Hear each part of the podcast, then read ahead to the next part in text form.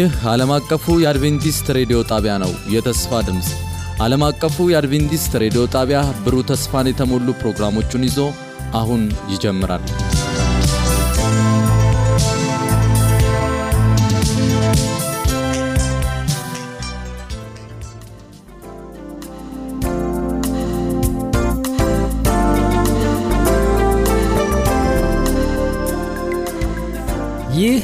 የአድቬንቲስት ዓለም አቀፍ ሬዲዮ የተስፋ ድምፅ የጥያቄና መልስ ክፍለ ጊዜ ነው። እንደምን ሰነበታችሁ ውድ አድማጮቻችን። ይህ ዘወትር በዚህ ሰዓት የሚቀርብላችሁ ከእናንት በደብዳቤና በስልክ እንዲሁም በግንባር ለሚቀርቡት መንፈሳዊ ጥያቄዎች መልስ የምንሰጥበት የጥያቄና መልስ ክፍለ ጊዜ ነው። ዛሬም እንደተለመደው ከእናንተ የደረሱንን መንፈሳዊ ጥያቄዎች መልስ ይዘንላችሁ ቀርበናል። ዘወትር እንደምናደርገው የእናንተን ጥያቄ ለመመለስ እንግዳ ወደ ስቱዲዮ ጋብዣለሁኝ። እዚህ በስቱዲዮ ውስጥ አቶ ግርማ ለማ ከእኔ ጋር ይገኛሉ። ፕሮግራሙን በመምራትና የእናንተን ጥያቄ በማቅረብ እንዲሁም በጥያቄዎች ላይ ተጨማሪ መልስ በመስጠት አብሬያችሁ የምቆየው እኔ ወንጌላዊ ቴዎድሮስ አበበ እሆናለሁ። ቴክኒኩን በመቆጣጠር ወንድማችን ኢራና ከኛ ጋር አብሮ ይገኛል። እንግዲህ በሚኖረን ጊዜ ሁሉ መልካሙን በረከት እንመኝላቸዋለን። ዛሬ ወደ ያዝናቸው ጥያቄዎች በምናመራበት ጊዜ አንድ ውድ የፕሮግራማችን ተከታታይ የሆነች እህታችን ስሟን እንዳንጠቅስ ጠይቃ በርከት ያሉ ጥያቄዎችን ሰጣናለች። በደብዳቤዋ ላይ ካገኘናቸው ጥያቄዎች ውስጥ ዛሬ አምስቱን ጥያቄዎች መልስ ለመስጠት እዚሁ በስቱዲዮ ውስጥ እንገኛለን። የመጀመሪያው ጥያቄ ስለ መንፈስ ቅዱስ ነው እና ጠቅላላ ጥያቄዎቿ በመንፈስ ቅዱስ ላይ ያተኮሩ ናቸው። የመጀመሪያው ጥያቄ ስለ መንፈስ ቅዱስ አካልነት አልገባኝም። አብ አካል ያለው በሰማይ ዙፋን የተቀመጠ እንደሆነ አምናለሁ። ወልድ ደግሞ የእኛን ሥጋ ለብሶ ተገልጿል። መንፈስ ቅዱስ ግን የማይታይ የማይዳሰስ ሆኖ እንዴት አካል አለው ሊባል ይችላል ብላ ነው የጠየቀችው። እስቲ ጋሽ ግርማ በዚህ ላይ ያለህን ማብራሪያ ብትሰጠን። ከሁሉ አስቀድሞ ስለ መለኮት ነክ ነገር ነውና የምንነጋገረው መጽሐፍ ቅዱስ የሚለው አንድ ጥቅስ አለ ሊረሳ የማይገባው ያውም ዘዳግም 29 29 ላይ የተገለጸው ለእኛ ነው ይላል፣ ምስጢሩ ግን ለእግዚአብሔር ነው። ስለዚህ ስለ መለኮት ስንነጋገር በጣም መጠንቀቅ ያለብን ነገር መጽሐፍ ቅዱስ ውስጥ ካለው ውጭ በመሰለኝ ወይንም ሌላን ጥቅሶች በማስተያየት መልስ ለመስጠት አልሞክርም። እንግዲህ አብ ራሱን ኢየሱስ ሲገልጥ አይቶት የሚያውቅ ማንም የለም ይላል ዮሐንስ ምዕራፍ አንድ ላይ ከልጅ በቀረ እና አብም ራሱ አካል አለው አካል የለውም ብለን ልነጋገርበት አይቻልም። ብቻ መኖሩን የምናውቀው እኛ በመኖራችን ነው። እግዚአብሔር ነው የፈጠረን። ከዚህ በኋላ የምናነሳው ኢየሱስ ክርስቶስ ስጋ ለብሶ ተገልጧል ይላል። መንፈስ ቅዱስስ የራሱን ኢየሱስ ክርስቶስን ቃል ነው መከተል ያለብን። ኢየሱስ እንዲህ ብሏል፣ እኔ እሄዳለሁ ይላል ወደ ሰማይ፣ እኔ ካልሄድኩ እሱ እንዳውም አይመጣም ይላል። ስለዚህ አካል ከሌለው መጣ አልመጣ ተመለሰ ሄደ ማለት አንችልም። አካል አለው፣ እሱ አንዱ ነው። እኔ በሄድኩ ጊዜ እሱን እልከዋለሁ ይላል። እሱ በመጣ ጊዜ ከእናንተ ጋራ ነው በውስጣችሁም ይሆናል ይላል። እንግዲህ እንደ ቱታ አያጠልቀንም። ነገር ግን ከእኛ ጋር እንደሚሆንና እንደሚገስጸን፣ እንደሚያስተምረን፣ እንደሚማልድልን ሮሜ 8 26 ላይ የእግዚአብሔር አብን እንኳን ሀሳብ እንደሚያውቅ አንደኛ ቆሮንቶስ ምዕራፍ ሁለት ላይ እናገኘዋለን እና መንፈስ ቅዱስ በጥምቀታችን ጊዜ የሚጠቀስ ስም ነው። ስም በአይሁድ ባህል ስልጣን ማለት ነው። እንግዲህ የሌለ ነገር ስልጣን ሊኖረው አይችልም እና በአብ ስም በወልድ ስም በመንፈስ ቅዱስ ስም ስንጠመቅ ስልጣን ያለው ህላዌ ያለው አካል ያለው እኛ ግን ልናየው በአሁን በኃጢአት እኛነታችን ስለማንችል ነው እንጂ በኋላ እናየዋለን። ጳውሎስ አሁን በከፊል አውቃለሁ፣ በኋላ ግን እኔ እንደታወቅኩ አውቃለሁ ይላል። ስለዚህ ለዚህ መልስ ይሄ ብቻ ይበቃል።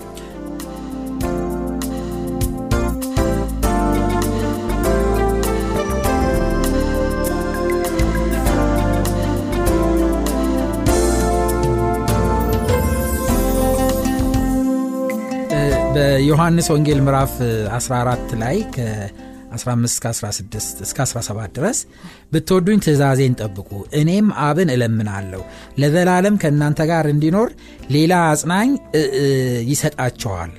እርሱም ዓለም የማያየውና የማያውቀው ስለሆነ ሊቀበለው የማይችል የእውነት መንፈስ ነው። ነገር ግን ከእናንተ ጋር ስለሚኖር በውስጣችሁም ስለሚሆን እናንተ ታውቁታላችሁ እና እዚህ ላይ ራሱ እሱ ግን እንደ አንድ person እንደ አንድ አካል ነው የጠራው ያለው እና ብዙ ቦታ ክርስቶስ እርሱ በመጣ ጊዜ እርሱ ከእናንተ ጋር ሆኖ ታውቁታላችሁ እያለ ይነግረናል እና አንድ አካል መሆኑን በደንብ አድርጎ እነዚህ ጥቅሶች ያሳያሉ ለማለት ነው። ትክክል ነው ይሄ። እንግዲህ በዚህ ስንአልፈው የሚቀጥለው ጥያቄ ደግሞ መንፈስ ቅዱስን ስለ መቀበል ትንሽ ግራ ገብቶኛል ትላለች መንፈስ ቅዱስን የምንቀበለው ስንጠመቅ ነው ወይስ ወደ ሰው እጅ ጭኖ ሲጸልይብን ነው? የምንቀበለውስ ራሱን መንፈስ ቅዱስን ነው ወይስ ስጦታውን ነው የሚል ጥያቄ አቅርባለች። እንግዲህ መንፈስ ቅዱስ ህላዌ ያለው ሊያየው የሚችለው እግዚአብሔር አብና መንፈስ ቅዱስ ናቸው። አሁን በኋላ እናየዋለን ብዬ ተስፋ አረጋለሁና እሱም መቀበል ማለት ትምህርቱን ነው።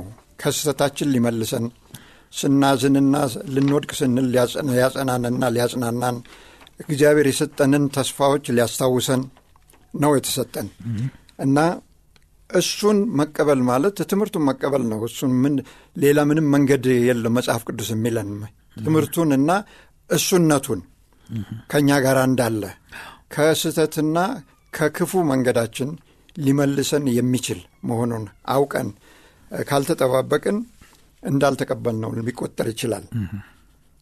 እና እሱን ካልተቀበል ነው መጀመሪያ አለ ብለን ለእኔ ነው ደግሞ እኔን ሊደግፍ እኔን ሊገስጽ እኔን ሊያጽናና እንዳውም ሊጸልይልን ሮሜ 8 26 ላይ በግልጽ ነው የሚናገረው እኛ ስለምን መጸለይ እንዳለብን እንኳን አናውቅም አብዛኛውን ጊዜ። እሱ ግን ይጸልይልናል ትክክለኛውን ጸሎት እና አብም ደግሞ የእሱን ጸሎት በደንብ ይሰማል። ለምን? አብ እና መንፈስ ቅዱስ ኢየሱስ አንድ ናቸው አእምሯቸው የተገናኘ ነው። ምክንያቱም ሮሜ ስምንት ላይ አብ የመንፈስን ሐሳብ ያውቃል ይላል። አንደኛ ቆሮንቶስ ምዕራፍ ሁለት ላይ ደግሞ መንፈስ የአብን ሐሳብ ያውቃል ይላል። እና በእነኝን ሁለቱን ስንወስድ ደግሞ እኔና አብ አንድ ነን ስላለ ኢየሱስ ከመንፈስ ቅዱስም ጋር አንድነት ስላለው ሶስቱ ሁልጊዜ ሀሳባቸው የሚገናኝ ነው። ቃላትን መጠቀም አያስፈልጋቸውም። ነገሩን ስናየው። ሌላው እዚህ ላይ እንደው ሊጠቀስ የሚያስፈልገው ነገር መንፈስ ቅዱስን ነው የምንቀበለው ወይስ ስጦታውን ነው የሚል ጥያቄ አለ? አንድ ሰው ስጦታ ሲሰጥ እኮ ሰውየውን ሳንቀበል ስጦታውን መቀበል አንችልም። ሰጪውን ተቀብለን ነው። ከዛ በኋላ ስጦታውን እንቀበል ስለዚህ መንፈስ ቅዱስን ራሱ መንፈስ ቅዱስ የእግዚአብሔር ስጦታ ነው። መንፈስ ቅዱስ ራሱ ከእግዚአብሔር የተሰጠን ስጦታ ነው ክርስቶስ ኢየሱስ አብን ጠይቆ አብ ለእኛ የላከልን ስጦታ ነው ራሱ መንፈስ ቅዱስ። እንደገና ያ መንፈስ ቅዱስ ደግሞ እንደገና ስጦታዎች አሉት።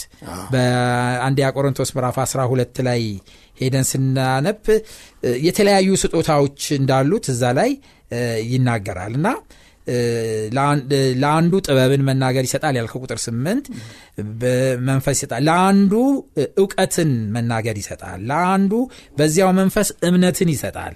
ለአንዱ በዚሁ መንፈስ ታምራትን ማድረግ ይሰጣል። ለአንዱ ትንቢት መናገርን ይሰጣል። ለአንዱ መናፍስት መለየትን ይሰጣል። ለእያንዳንዱ ልዩ ልዩ ለአንዳንዱ ልዩ ልዩ ስጦታ ልሳኖች መናገር ይሰጣል። ለሌላው ደግሞ በልሳን የተነገሩትን መተርጎም ይሰጣል። ይህ ሁሉ ግን ያው አንዱ መንፈስ እንደሚፈቅድ ለእያንዳንዱ ለየብቻው እያካፈለ ይሰጣል ይላል። እና ስጦታ ይሰጣል ማለት ነው መንፈስ ቅዱስ። እና ይህንን ስጦታ ሲሰጥ መጀመሪያ እሱን እንቀበለዋለን ቀጥለን ደግሞ ስጦታውን ይሰጠናልና እሱ እንደፈቀደ ይሰጠናል እንደወደደ ይሰጣል ልዩ ልዩ ስጦታ ይሰጠናል ማለት ነው። እዚህ ላይ የምትጨምረው ካለ በዚሁ እግረ መንገዳችንን በአሁኑ ጊዜ መናፍስትን የሚፈትን ሰው የለም እንደመጣ መቀበል ነው። ነገር ግን መንፈስ ቅዱስ እውነተኛውን መንፈስ ቅዱስ ተቀብለን ከሆነ መናፍስት እንለያለን። አሁን ግን እንደምናየው ምንም የመጣውን ሁሉ መቀበል ነው። ይሄ የሚያዋጣ ነገር አይደለም። እና ሰዎች ሊጠነቀቁ ይገባል። እንዳውም መናፍስትን ፈትኑ። አንደኛ ዮሐንስ ምዕራፍ አራት ቁጥር አንድ ላይ መናፍስትን ሁሉ አትቀበሉ መናፍስትን ፈትኑ እንጂ ከእግዚአብሔር ሆነው እንደሆነ። ሐሰተኛ ክርስቶሶችና ሐሰተኛ ነቢያት ተሰራጭተዋል ይላል።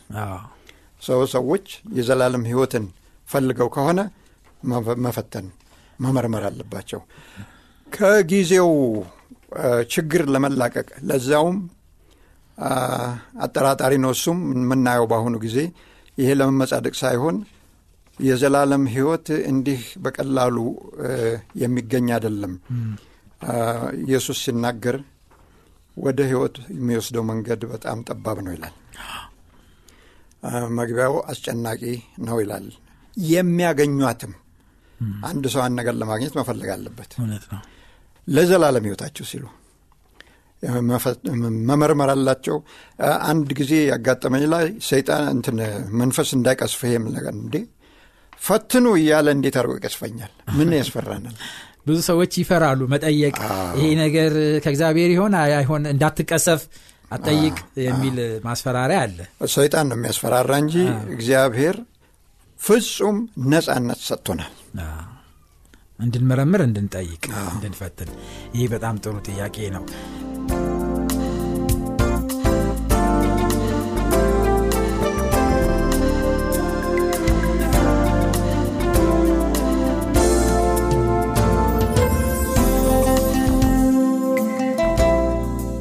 ሌላው የእህታችን ጥያቄ ሶስተኛው መንፈስ ቅዱስ ወደ ዓለም የተላከው ክርስቶስ እንዳለ በዮሐንስ ወንጌል ምዕራፍ 16 ቁጥር 7 ላይ እኔ ግን እውነት እነግራቸዋለሁ እኔ እንዲሄድ ይሻላቸዋል።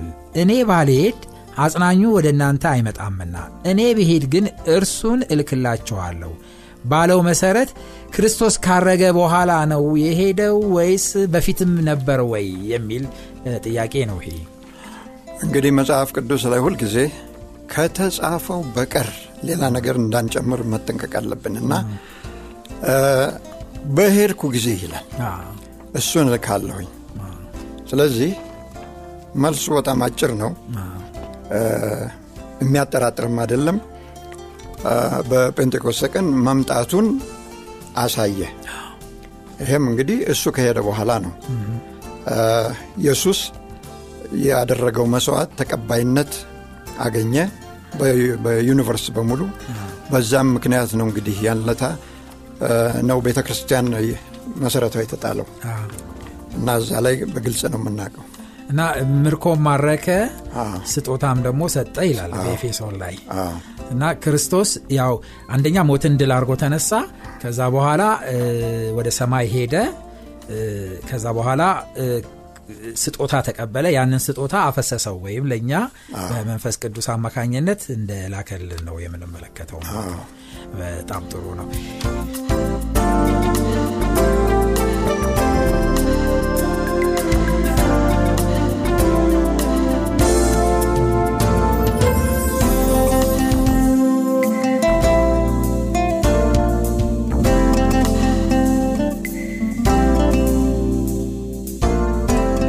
አራተኛው ጥያቄ ትንሽ ሰፋ ያለ ነው እና ብዙ ማብራሪያ የሚያስፈልገው ነው። እንደዚህን የሚል ነው። በእውነት ይሄ ወቅታዊ ጥያቄ ነው።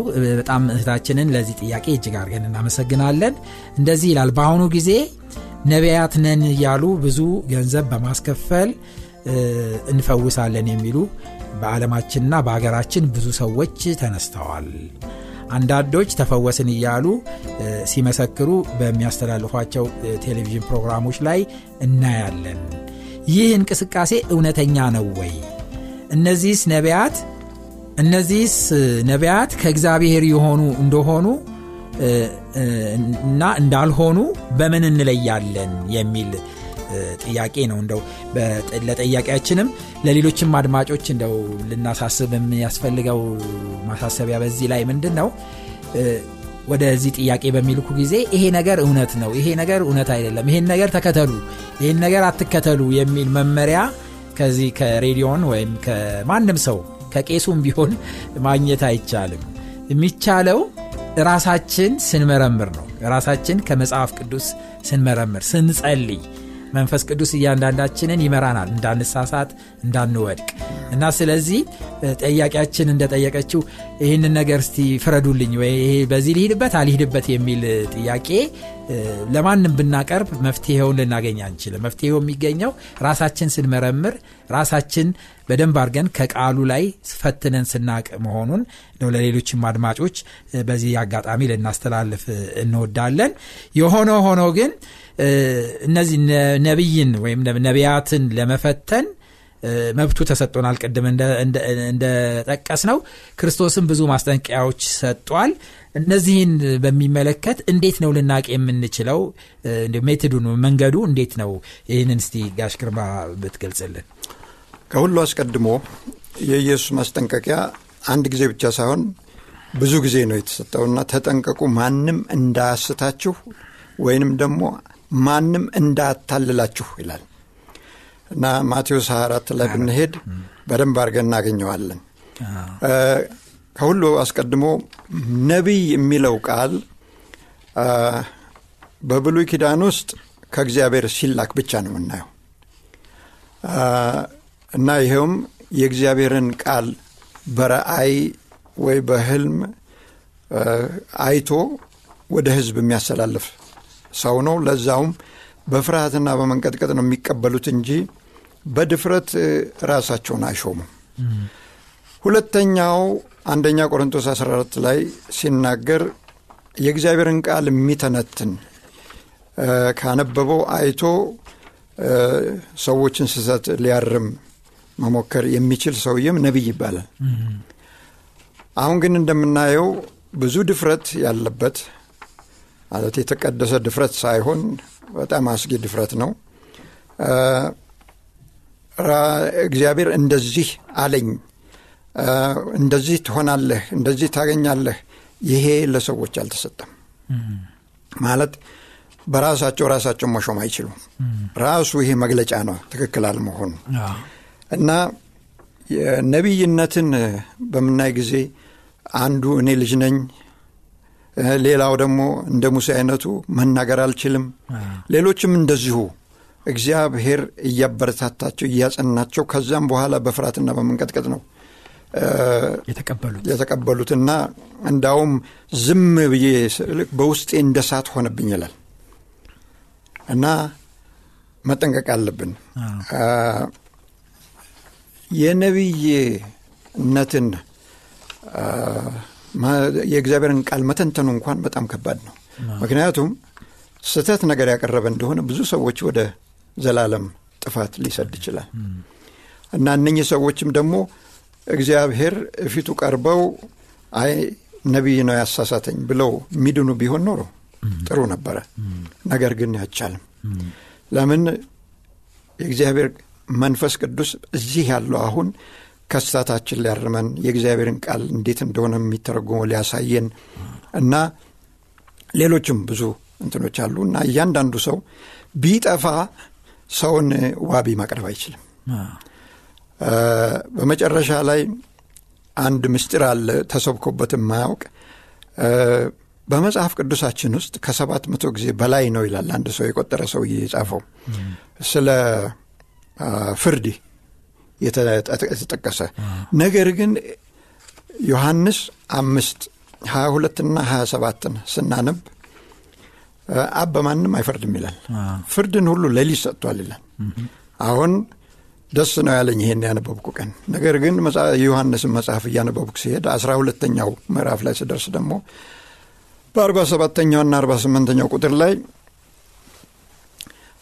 እሱም ራሱ ኢየሱስ እኔ ልፈርድ አልመጣሁም ይላል በዓለም ላይ ዓለምን ለማዳን እንጂ። እንደገና ወደ ኋላ ተመልሰን ዮሐንስ 3 17 ላይ ስንሄድ እግዚአብሔር ልጁን አላክም በዓለም እንዲፈርድ ነገር ግን በእሱ አማካኝነት ዓለምን ሊያድን እንጂ። ስለዚህ መጨረሻ ላይ እያንዳንዱ ሰው ነው በራሱ የሚፈርደው። ይህም ማለት ምንድን ነው? እግዚአብሔር የሰውየውን ምርጫ አይቶ በምርጫው መሰረት ነው ከመጀመሪያው ትንሣኤ ክፍል ያላቸው ሰዎች ቁጥራቸው እንትን የሚመዘገበው በምርጫቸው ነው እና መጠንቀቅ አለብን። እንግዲህ ምርጫችንን ማስተካከል አለብን። እዚህ አሁን እነሄንን የነቢይን በምናየው ጊዜ የእግዚአብሔር ስጦታ አይሸጥም። በሐዋርያቶች ጊዜ አንድ ሰው ሐዋርያቶች እጃቸውን ሲጭኑና ሲፈውሱ ሲያይ መጣና ገንዘብ ሰጣቸውና እባካችሁን እኔም እጄን ስጭንበት እንደናንተ እንዳረግ ሲል እርግማን ነው የተሰጠው። በሐዋርያ ሥራ ምዕራፍ ስምንት ከ18 ጀምሮ ሄደን ስንመለከት ሲሞን ይባላል ሰውየው።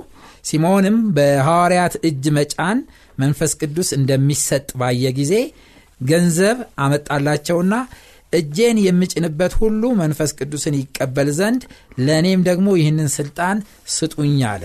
ጴጥሮስ ግን እንዲህ አለው፣ የእግዚአብሔር ስጦታ በገንዘብ እንድታገኝ አስበሃልና ብርህም ከአንተ ጋር ይጥፋ አለው ይላል። አዎ እና በጥንቃቄ ነው እንትን ማለት ያለብን። በሐዋርያቶች ጊዜ ፈውስ ግራና ቀኝ ይሰጥ ነበረ። ይሄ የሆነበት ምክንያት ቤተ ክርስቲያን በእንጭጭነቷ ሰይጣን ሊያጠፋት ይችል ነበረ። ምክንያቱም ከጥቂት መቶ ዓመቶች በኋላ ድምጥማጧን ሊያጠፋት ምንም አልቀረም ነበረ። የፕሮቴስታንት እንቅስቃሴ ባይነሳ እስካሁን ድረስ እኛ ጋ እንኳን አይደርስም ነበረ። ስለዚህ አሁን ሰዎች በታመሙ ጊዜ መጀመሪያ በመድኃኒት መድኃኒት የማያድነው ከሆነ ወደ ጸሎት ራሱ ራሱ ጸልዮ ያላገኘ እንደሆነ ሽማግሌዎችን ይጥራ፣ ዘይት የሚቀቡት ይጸልዩለት ይላል። እና ይህም ራሱ ሆኖ ጳውሎስ ኢየሱስን ለመንኩት ይላል ሁለት ጊዜ። አንድ በሽታ ነበረበት፣ አይናገርም በሽታውን፣ ይህን በሽታ እንዲያነሳለኝ፣ ነገር ግን ግድ የለህም ይላል፣ ጸጋ ይበቃሃል አለው። እና እስኪሞት ድረስ ያ በሽታ አብሮት ነበረ ማለት ነው። እሱ ግን ያድን ነበረ እና ይሄ በጣም ልንጠነቀቅበት የሚገባን ነው። የእግዚአብሔር ተአምር እንደዚሁ የሚባክን አይደለም። እግዚአብሔር ይቆጥባል። ለምን እንደሆነ አላቅም። ሰዎች ደስ አይላቸውም ይህን ስናገር። ከዚህ በፊት አጋጥሞኛል። ግን ይሄ ነው እውነታው። ዝም ብለን እንደፈለግን አናገኘው። እኔ ከባድ ራስ ምታት ነበረብኝ እና አስፕሪን ውጥ ነበረ። አስፕሪን ስውጥ አስፕሪን የሰራውን ኩባንያ አመስግኛ አላቅም። አስፕሪን እንዲያድን የራስ ምታትን እንዲፈውስ በውስጡ ኃይል ባያደርግበት ሰዎች አልሰሩትም። እግዚአብሔር እግዚአብሔር ነው ያደረገው እና በመድኃኒት ራሱ ኢየሱስ ሰዎችን ዳን እያለ ሲያድን አንድ እውር ሆኖ የተወለደን ሰው ምራቁን መሬት ላይ ተፋ፣ አላቆጠ እና ያንን ጭቃውን አይኑን ቀባውና ሲሎዋም ወደሚባል ውሃ ያለበት ቦታ እዛ ሄድና ታጠብ አለው። እዛ ድረስ ከሄድ ድረስ አላየም። እዛ ሄዶ ሲታጠብ አየ። ለምን እና ይህንንም ኃይል የሰጠው ያው የተናገረው አምላክ ነው እና ሰዎችንም ወደ ግራና ቀኝ እንደዚሁ በጥያቄ ተፈውሰሃል እየተባለ ማታላል ነው እኔ የምቆጥረው። እናንትኑን እኔ ራሴ ወስዳለሁኝ። ተግሳጽ ቢመጣ ስለዚህ። በማቴዎስ ምዕራፍ 24 ላይ ቅድም ማስጠንቀቂያ ስላልከው ክርስቶስ በተደጋጋሚ ተጠንቀቁ ይላል።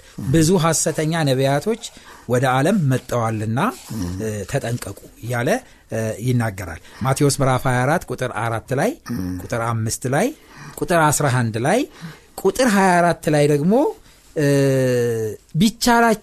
ቢቻላቸው እንኳን የተመረጡትን እስከ ማሳት ድረስ ታላላቅ ተአምራትና ምልክቶችን ያደርጋሉ ይላል እና ሐሰተኞችም ተፈቅዶላቸዋል ይሄን ምልክትና ተአምራት የማድረግ።